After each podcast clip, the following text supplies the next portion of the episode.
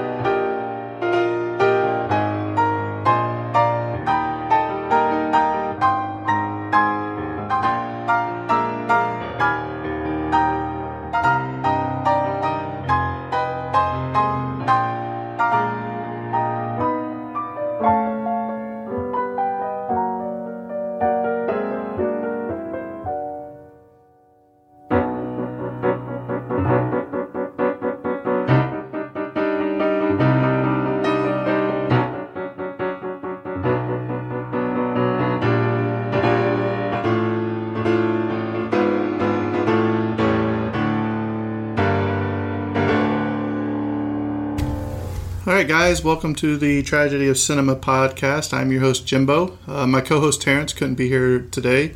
So, hopefully, with uh, our schedules being out of whack, next week uh, school starts for my kids and everything. And hopefully, we'll be back on a normal scheduled program uh, where we can record actually at the same time because I kind of miss my buddy. Um, so, uh, I still wanted to get something out uh, this week um, because for our next episode we, that I record with Terrence, we will be doing The Godfather. So it's going to be a pretty long one, probably two parter, uh, might even be three parters. And I do have the interview with uh, Sam Farrell to throw in there too. So I just want to say thanks again for listening and thanks for sticking with us. Um, we, we try to continually improve um, every week. So hopefully you guys can see some improvements from when we first began. Um, also, just found out uh, late last night that we now have listeners in Italy, so uh, we're going we're growing uh, overseas as well internationally. Um, I did get a uh, new review, uh, so I'm going to go ahead and read that. It says uh, the title was "Great Outlook for the Future." this was by P Ballman One. It was a five star review. Hey guys, Tim from Hillbilly Horror House. If you remember, I played his trailer for his season two back a few episodes ago. Um, it says, Hey guys, Tim from Hillbilly Horror House. I am proud to see how far you two have come. I still listen to your podcast every week. The conversations between you two are great, and the research on the movies are top notch. You ask for advice and actually take it. You two are going to go far in this. Keep up the good work. Well, thanks, Tim. That comes a lot. Uh, that means a lot coming from somebody like you, um, somebody that, uh, man, I know how hard you have to work from editing. Um, I kind of keep ours to editing as little as possible because I like the raw take. I want it just to be a couple of friends sitting around talking about movies, and that's what we try to do it as and keep it as. Uh, but thanks, thanks, bro. It means a lot. If you guys haven't listened to him, go ahead and head on over to Hillbilly Horror House and uh, give his uh, show a listen. Give him a review too on iTunes. Help him move up the charts. Um, it's an audio drama, so it'll keep you entertained. Uh, season two just wrapped up, and he's hard at work at season three already.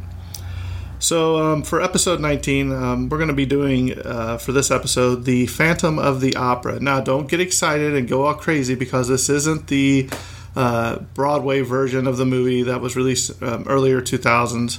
Um, this isn't even the actually the second one that was like I think 1943 or whatever. This we're going way back to the silent movie and uh, for the Phantom of the Opera. And those of you that are too young maybe not remember what a silent movie was. A silent movie is where they would show um, the actors on the screen and you would see their mouse moving or the action, and then it would go to like a black screen with the words in white saying, "Hey, you get over here" or whatever, and then it would go back to uh, the the live action stuff, and maybe their mouse move again, and then would go back to the another one. Um, that's how a lot of the earlier movies were. Um, before uh, the technology and stuff came about where they could actually do the other stuff. So I wanted to get this out here because even though it is a silent movie, there's still a lot of good takeaways from this. And actually, there's more notes on this movie than there was the last episode I did solo on Holiday Affair. So hang with me, this is going to be good. And um, it has one of the most famous uh, actors in it from uh, earlier times in this movie. So we're going to go ahead and kick this off. The Phantom of the Opera, the release date, November 15th, 1925. The gross USA, uh, was $720,861. With inflation today, I looked up, it'd be a little over $10.5 million. The directors was Rupert, Rupert Julian, uh, Lon Chaney, even though he was uncredited, uh, Ernest Laemmle, who was also uncredited, and Edward Sedgwick, who was also uncredited. So, right there, you see that there was four different directors that were working together on this. Um, even though Lon Chaney started the film, I'm sure he had a lot of uh, directorial direction on how he wanted the stuff to go, as you'll see later on in the notes.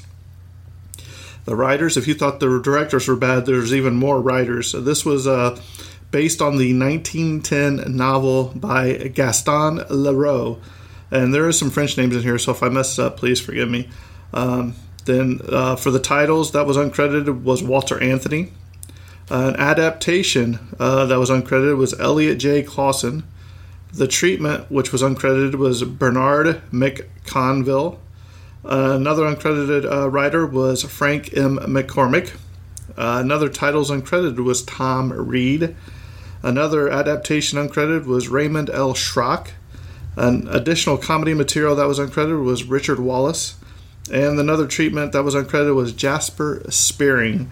So there you have you have one, two, three, four, five, six, seven, eight, nine different writers that worked on this film. So let's go and get into the technical aspects. The runtime of this movie is one hour thirty three minutes, so you're looking at 93 minutes. The sound mix is mono uh, for the talking sequence, musical score, and sound effects in the 1929 re-release. Um, but it was also the silent the first time around. Uh, the color was uh, obviously black and white with a color two strip Technicolor in some sequences. The aspect ratio is 1.33 to 1.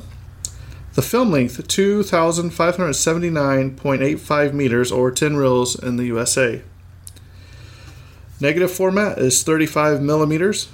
The cinematographic, I mean, I'll get that word right one of these. Terrence, hurry up back so you can get this. Uh, cinematographic process is spherical. Uh, the printed film format is 35 millimeters. And now we're going to move on to the awards. The uh, Academy of Science Fiction, Fantasy, and Horror Films USA in 2012. It was a nominee for the Saturn Award for the Best DVD and Blu ray Special Edition release. It was also um, a winner of the National Film Registry that was awarded by the National Film Preservation Board USA in 1998. So even um, even people realize today um, what this film meant uh, to everybody, uh, how far it's come, and some of the stuff that was taken away from it. So the synopsis of this film is a mad, disfigured composer seeks love with a lovely young opera singer. So we're going to go ahead and jump into the cast. Um, Lon Chaney, uh, fantastic actor um, as the Phantom.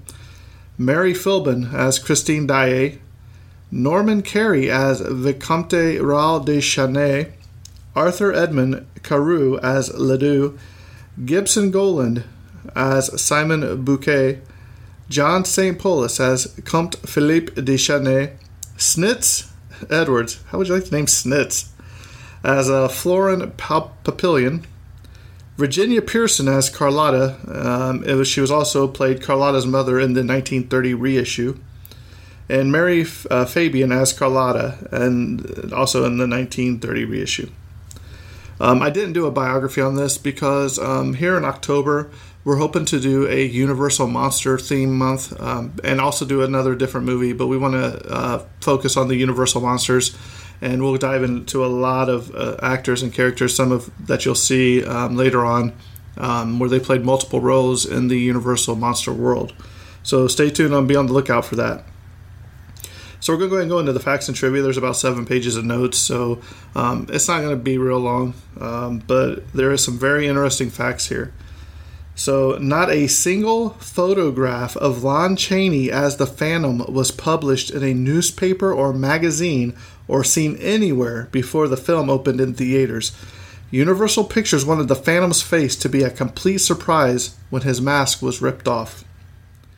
Man, I mean, today in social media, you can get that by just the touch of a button, um, even before uh, the movie's even, just while it's being filming, even before it's released. So that was pretty cool. According to the film's cameraman, Charles Van Enger, one of Lon Chaney's most trusted associates, Mary Philbin's reaction to the unmasking of the Phantom was real. She had no idea what he would look like until that exact moment. So that's then again, that's really cool too. I mean, talk about shock factor and just to capture that emotion on film of the first time she's seen it, I think that's amazing. According to Charles Van Enger, the film's cameraman, he himself had a very strong reaction as Lon Chaney's unsuspecting guinea pig. Chaney had summoned Van uh, Enger to his dressing room, but without telling him why. When he got there and was standing about a foot behind the actor, Chaney suddenly spun around in full phantom makeup. I almost wet my pants. I fell back over a stool and landed flat on my back. Chaney laughed so hard, and Van Enger, who was uh, then was very mad, yelled, "Are you nuts?" Unable to clearly talk with his fake teeth in, he spit them out. Never mind, Charlie. You already told me what I wanted to know. so I guess it worked very well. Um, Lon Chaney devised his own makeup for this movie. Um, and that's something else. I mean, you don't really see a lot of actors today doing their own makeup. Um, they usually have to go into a, like a chair and sit there for hours and hours, and uh, makeup and artists and all them come in and help get them ready. Gregory Peck's earliest movie memory is of being so scared by the Phantom of the Opera in 1925 at age nine that his grandmother allowed him to sleep in the bed with her that same night. So Lon Chaney did his job there. The Phantom's distinctive bed was reused as Gloria Swanson's in Sunset Boulevard in 1950. Lon Chaney was claimed by a few sources to have taken over direction of several of the scenes he was in, allegedly including the famous unmasking scene. When Rupert Julian was first presented with the script, he simply said, Lon Chaney, or it can't be done. So that tells you how much Rupert Julian was really wanting to work with Lon Chaney. Inside Soundstage 28, part of the Opera House still stands to the side where it was filmed some eight decades ago making it the oldest standing interior film set in the world. Though it remains impressive, time has taken its toll and is very rarely used. Urban legends claim that the set remains because it When workers have attempted to take it down in the past, there have been fatal accidents said to be caused by the ghost of Lon Chaney.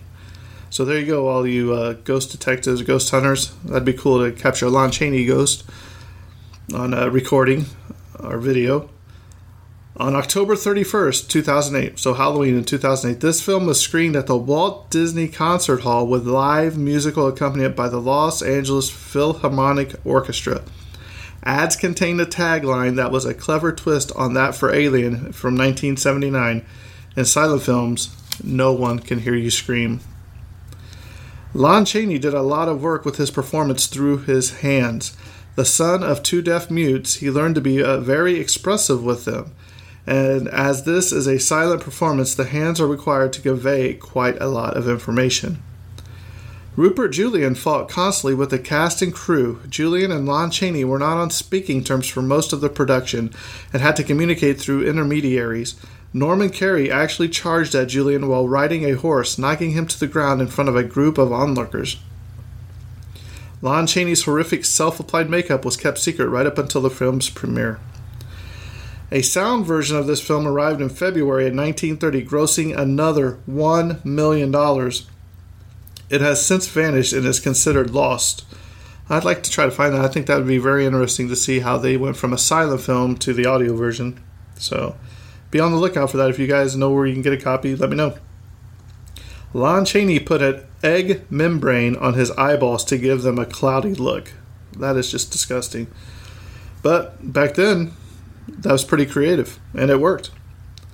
For the 1929 sound version, Universal purchased a pipe organ from the Robert Morton Organ Company in Van Nuys, California.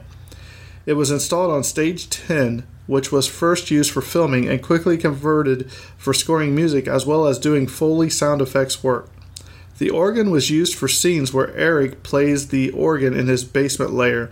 It was used in several Universal feature film scores, including Bride of Frankenstein in 1935 and Ghost Story in 1981, as well as episodes of various TV series produced by the studio.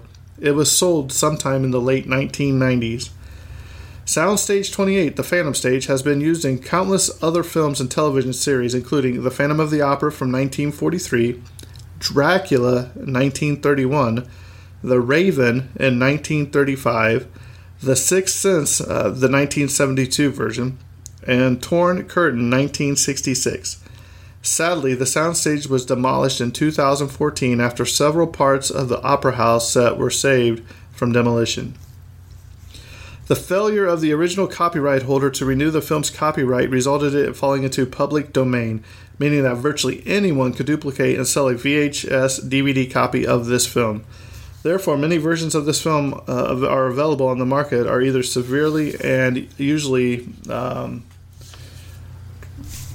uh, let's see here, badly edited and or extremely poor quality, having been duped from second or third generations or more copies of the film. A new transfer of the film was struck in the 1950s. Even at this stage, the original nitrate camera negative was starting to disintegrate. Most of the current prints seen today are based on that 1950s duplicate negative. The Phantom's makeup was designed to resemble a skull. Lon Chaney attached a strip of fish skin, a thin trans- transsucculent material, to his nostrils with spirit gum pulled it back until he got the tilt he wanted, then attached the other end of the fish skin under his bald cap. For some shots, a wire and rubber device was used, and according to cameraman Charles Van Enger, it cut into Chaney's nose and caused a good deal of bleeding. Cheeks were built up cause, uh, using a combination of cotton and collodion. Ears were glued back, and the rest was grease paint shaded in the proper areas of the face. The sight was said to have caused some patrons at the premiere to faint. So there you can see how much of a he went through so much just to get his paint right and uh, his makeup right. Um, so it, it must have worked if he had people fainting at the premiere. A Jewel production, unlike most of its peers, a Universal never owned a theater chain, ultimately a wise decision given the 1949 Supreme Court antitrust decision that would threaten the livelihood of many of its competitors.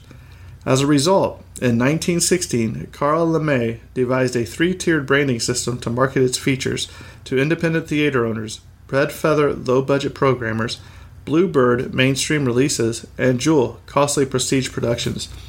The studio would abandon branding altogether by the end of 1929. Um, as we said uh, earlier, as I said earlier, selected by the Library of Congress for preservation in the National Film Registry in 1998 as being culturally, historically, or anesthetically or significant. The film's European three tiered box seat horseshoe theater and stage proscenium still exist at Universal Studios as a standing set. It was used by one of our favorites, Alfred Hitchcock, in Torn Curtain in 1966 among other films. By 1965, the interior had fallen into disrepair, but Universal let Hitchcock use it for the, in the or in the climax for the film. Hitchcock had his crew, including Joseph Musso, then an, an, illustrator and later an art director, restore the theater set back to the way it was in the original Phantom film. Although the original blueprints could not be found, Musso had an 8x10 photo collection from the Ch- uh, Chaney film that showed the set in great detail. Production manager Hein Heckroth, art director Frank Arrigo, and assistant art director Joe Alves had set designers create new blueprints based on the photos. The original seats were reupholstered and put back into the audience section.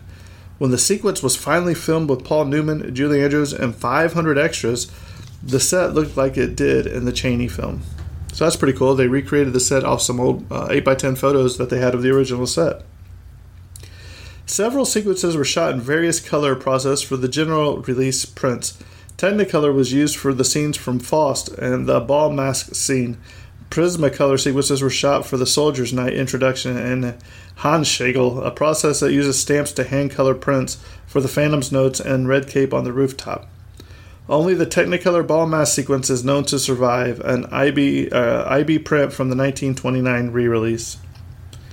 Despite its production troubles and reshoots, the movie was a great box office success, pulling in over 2 million, adjusted for inflation, approximately 27.8 million. The only stage in the history of Hollywood where a turntable was built specifically for the 1925 Phantom of the Opera feature film and has remained intact for 90 years. Stage theatrics uses of a turntable and set design was primarily a European novelty incorporated into an elaborate opera that is um, let me see here. Uh, opera production in England, Italy, and Germany. A turntable built into the set design was first introduced on Broadway in 1941 for the Kurt Weill musical Lady in the Dark, designed by stage designer Harry Horner. The novelty of this motorized turntable was unique a center donut ring with an outer six foot ring. The entire, entire donut turntable could move into either direction, or the center turntable could move independent um, of the stationary outer ring, and the outer ring could move in the opposite direction of the center ring. The same turntable concept was copied in the set design for the 1969 Broadway musical Coco, designed by Cecil Beaton. The Oliver Smith set design for the 1956 to 1962 Broadway musical My Fair Lady um, if you haven't seen that, that's a good one too.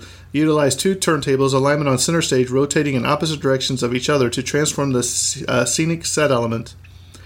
During the 50s, 60s, and 70s, NBC Burbank Stock Scenery Division built a motorized turntable which expanded from a 10 foot diameter to a 30 foot diameter turntable.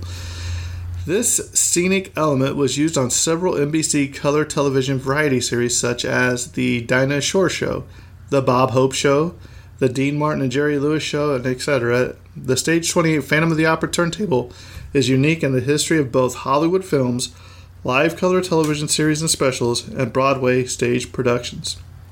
So that was just a little history on the turntable. Um, Universal uh, Stage 28 was demolished in September 2014, although certain parts of the Opera House set were saved from destruction. The print restored by Kino is a 1929 re release version that was re edited, eliminating some scenes and inserting new material shot after the 1925 version was finished. These included a sound sequence with opera star Mary Fabian singing in the role of Carlotta. In the re edited version, Virginia Pearson, who played Carlotta in the silent 1925 version, is credited and referred to as Carlotta's mother instead.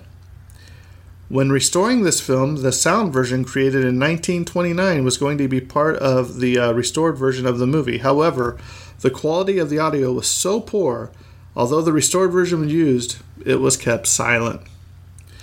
It was never satisfactory explained in the script how Erik the Phantom came to be disfigured in the first place. The most likely answer is that the Phantom was born a freak of nature. And you'll see that a lot of times um, in different movies. Um, some say he was a freak of nature, some say he got burned in a fire. Um, there's a lot of different ones. So it never said in this one which way it was. So this is also included, as usually, uh, in the 1001 movies you must see before you die, edited by Steven Schneider. And you know, I always wondered why it went to 1001 movies. I'm sure there's a movie in there that they could have took out and just made it an even thousand. So there you go. There's another movie from the 1001 movies you must see before you die. The only part of this set still standing is the opera house, though the part the only parts left completely untouched are the boxes and stage sides. A full working organ was installed at the Astor Theater in New York City for the film's premiere. The original ending had the Phantom dying from a broken heart and being found dead at his organ. Edward Sedgwick directed a few scenes after director Rupert Julian walked off the set after heated arguments with the cast and crew. According to a 1924 magazine article, at no time during the production is his picture and the makeup of the weird creature he is playing to be made public. In every scene, photograph for publicity or lobby display in which Lon Chaney appears, the face will be blanked out by a patch. At no time will any screen actor other than the one playing in the picture will be allowed on the set to see his makeup, and the actors in the production are pledged to secrecy. No one will see him apply the makeup, for Chaney applies his own makeup at home and comes to the studio wearing a mask, a molded, flesh colored affair that is within the um, laws of the public streets, but still conceals his strange disguise from the onlooker. Chaney has, experiment, has experimented for months on the makeup and does not want the public to see it except in the actual production when completed and released. It is not fair to have me experiment, work up a makeup that is really something of an achievement, then spoil the public's appreciation of it by broadcasting pictures of it, so that by the time the picture is released, there is no surprise to it. So I wonder if this is where Alfred Hitchcock got a lot of his. Um, if you remember our Psycho episode, he was he did not want anybody coming in uh, late to the see Psycho. He didn't want anybody. You know, he didn't even have show him the script uh, had it finished so they could see what was happening in the movie to keep the secrecy. So I wonder if he got a little bit of inspiration from Lon Chaney from this movie. It has been alleged that Mary Philbin refused to work with Lon Chaney again after he had made advances upon her during the filming of Phantom of the Opera. That's a no no, Lon. The Universal Studios stage 28 foot, uh, floor footprint built for the 1925 B&W Lon Chaney Phantom of the Opera feature film is enormous. The European Horseshoe Paris Opera Theater's three tiered box audience seating uh, area surrounds the floor audience ramped area. The master wide shot from the top rear box seat area encompasses the stage proscenium, orchestra pit, and the chandelier. The top of the interior theater ceiling master shot is completed with a matte painting. The audience area is one third of the stage's footprint. The north end of the stage of stage 28 encompasses the raised staged area. What really makes this stage unique is that in 1925, an elaborate 30 foot diameter mechanical turntable sits in the center of the front stage area, allowing 40 feet from the back edge of the turntable to the rear stage back wall. The basement of stage 28 houses the original turntable mechanical mechanism to turn the 30 foot uh, diameter turntable. All of the mechanics for the turntable have remained intact, sitting in their original structural positions. The turntable centers on a center cylindrical shaft uh, with triangular inverted bracing branches welded to the center shaft, similar to an inverted umbrella brace.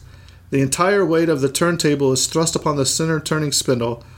After the original film was completed, the turntable area of the stage floor was covered with three layers of 3 fourths thick plywood, 4 foot by 10 foot sheets, which allowed future film sets to be built upon the turntable stage area uh, for future filming. When a camera crane is used on the stage, allowances have to be considered with the turntable's floor positions related to the film's set requirements. The original stage had a theater pin rail system with a hanging pipe arborist for electrical lights existing on the stage right area. The raised stage area was utilized for the feature film process photography because of the depth required for a film's projector onto a rear screen, enough room for a cameraman and crew, uh, with an acting and performance area in front of the screen. The projector camera has to be in the direct center of the film's camera lens's point of view position uh, with a depth of field allowance. The 1943 Universal Studios Technicolor remake of The Phantom of the Opera, starring Nelson Eddy, Susanna Foster, and Claude Rains, stripped the plywood floor covering in order to utilize the turntable for the film stage production members, or numbers. The turntable mechanism was turn, uh, tuned up and used in the film. After the 1943 Technicolor film was completed, the stage flooring was, reinst- uh, was installed, recovering the turntable. The turntable has never been used since the 1943 feature film. The interior Opera House Theater has been filmed, and the production stage area of H, uh, Stage 20 has been host to many feature uh, films and television films. So there's a little bit of history about the turntable and the, uh, some of the movies that it was used in.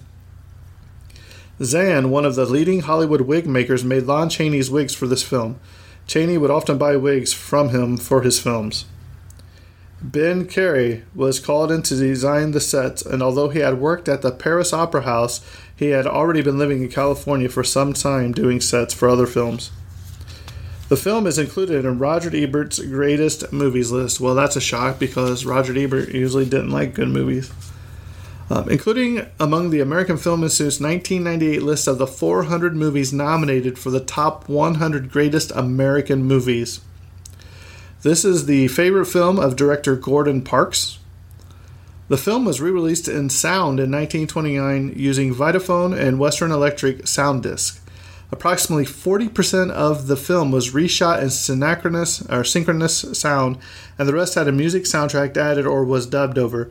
The Kino edition is a silent version of the 1929 cut, as are, with a few exceptions, most others, which was a common practice at the time for the theaters that did not have sound systems installed. For the sound edition of Lon Chaney was not available, and contractually, Universal was not allowed to have a vocal synchronization of the Phantom. However, the studio had third person lines written and dubbed over shots of the Phantom's shadow. The actor who spoke these lines is uncredited, but is probably Universal uh, regular Phillips Smalley. Frank Eames was cast as the Persian, but ironically enough, his character was changed to an inspector of the Surete when the title cards were being edited in post production. Ironically, because Frank Ames was the stage name of a Hungarian born actor. The film was quite popular when released, and a merchandise tie in was quickly launched called Phantom Cosmetics. These inexpensive makeup products, which were endorsed by leading lady Mary Philbin, and featured an, an illustrated image of the Phantom, which had been used in adverts for the movie. This is believed to be the first example of mass merchandising for a horror film, which is really amazing. Uh, back in 19 man 1925, filmed on Stage 28 at Universal Studios in Hollywood. Uh, there are surviving photos showing scenes that were shot but edited from the final version. Amongst them are the following the Phantom being present at the graveyard where Christine's father is buried, at the time she is paying her respects to him. Also, an alternate ending where Erik is found dead at his organ caused by a broken heart. The film went through numerous reshoots before finally going out on a release. After the first version was completed, it was deemed too horrific after view, being viewed by a preview, previous audience. About 60% of the footage was junked. Man, they hated it so much that 60% of it was junked and had to reshoot it. During the climatic chase through the streets of Paris, the, uh, the from the cathedral from the Hunchback of Notre Dame can clearly be seen. And if I do believe, if I have my notes right, I do believe Lon Chaney played the Hunchback of Notre Dame too. So um, from 1923, that's another outstanding performance, another great movie. Raoul uh, reads Christine's card message with his right hand. The close up, however, shows the card being held in his left hand. When Christine first interprets the role of Marguerite in Faust, we see her in the costume used for the ending of Act 5 of Faust, the finale of the opera. However, when Raoul comes around to her dressing room after the opera had finished, we find Christine in a braided wig, an outfit worn during the Jewel song, which is in Act 3 of the opera. In the 1929 cut, the, uh, cut, the flickering of the lights just before the chandelier falls are on faders uh, during the reshot footage. During the cross cutting with the 1925 footage, however, they are on breakers. Um, also, if you pay close attention to during Erik, which was the name of the uh, Phantom, uh, his sleeves during his unmasking, they changed lengths. And also, the mask that he was wearing uh, disappears during the unmasking as well. When Raoul and Ledoux are approaching the Phantom's lair, Ledoux makes a drop through a trapdoor about 10 to 12 feet down, clearly out of arm's length to the opening above. However, Raoul in the next shot above merely hands down his lantern as if Ledoux is merely a couple of feet away. When Ledoux directs Christine and Raoul away from the Phantom, he lowers his hand and points down twice. When the Phantom tells Christine, You shall bring me love, he raises his hands above his head. It then cuts to a different angle, and his hands are below shoulder height. In another 1929 cut, a shadow can be seen passing in front of the backlighting of the door to Christine's room in the Phantom's lair just as the unmasking scene ends. The opening credits are accurate uh, to the 1929 re edited version listing Mary Fabian as Carlotta and Virginia Pearson as Carlotta's mother. However, the ending credits still credit Pearson as Carlotta. This is due to the fact that the 1929 cut is actually made of two negatives one from a 1929 silent version and the one from the original 1925 version. It's most likely that the credited sequence is from the latter. When the front page of the newspaper Le Matin is shown, its highly uh, higher part is written in French, while its bottom part is written in English. Although main titles make sense in both languages, it appears that lines hardly, uh, hardly form a consistent text and are closer to gibberish.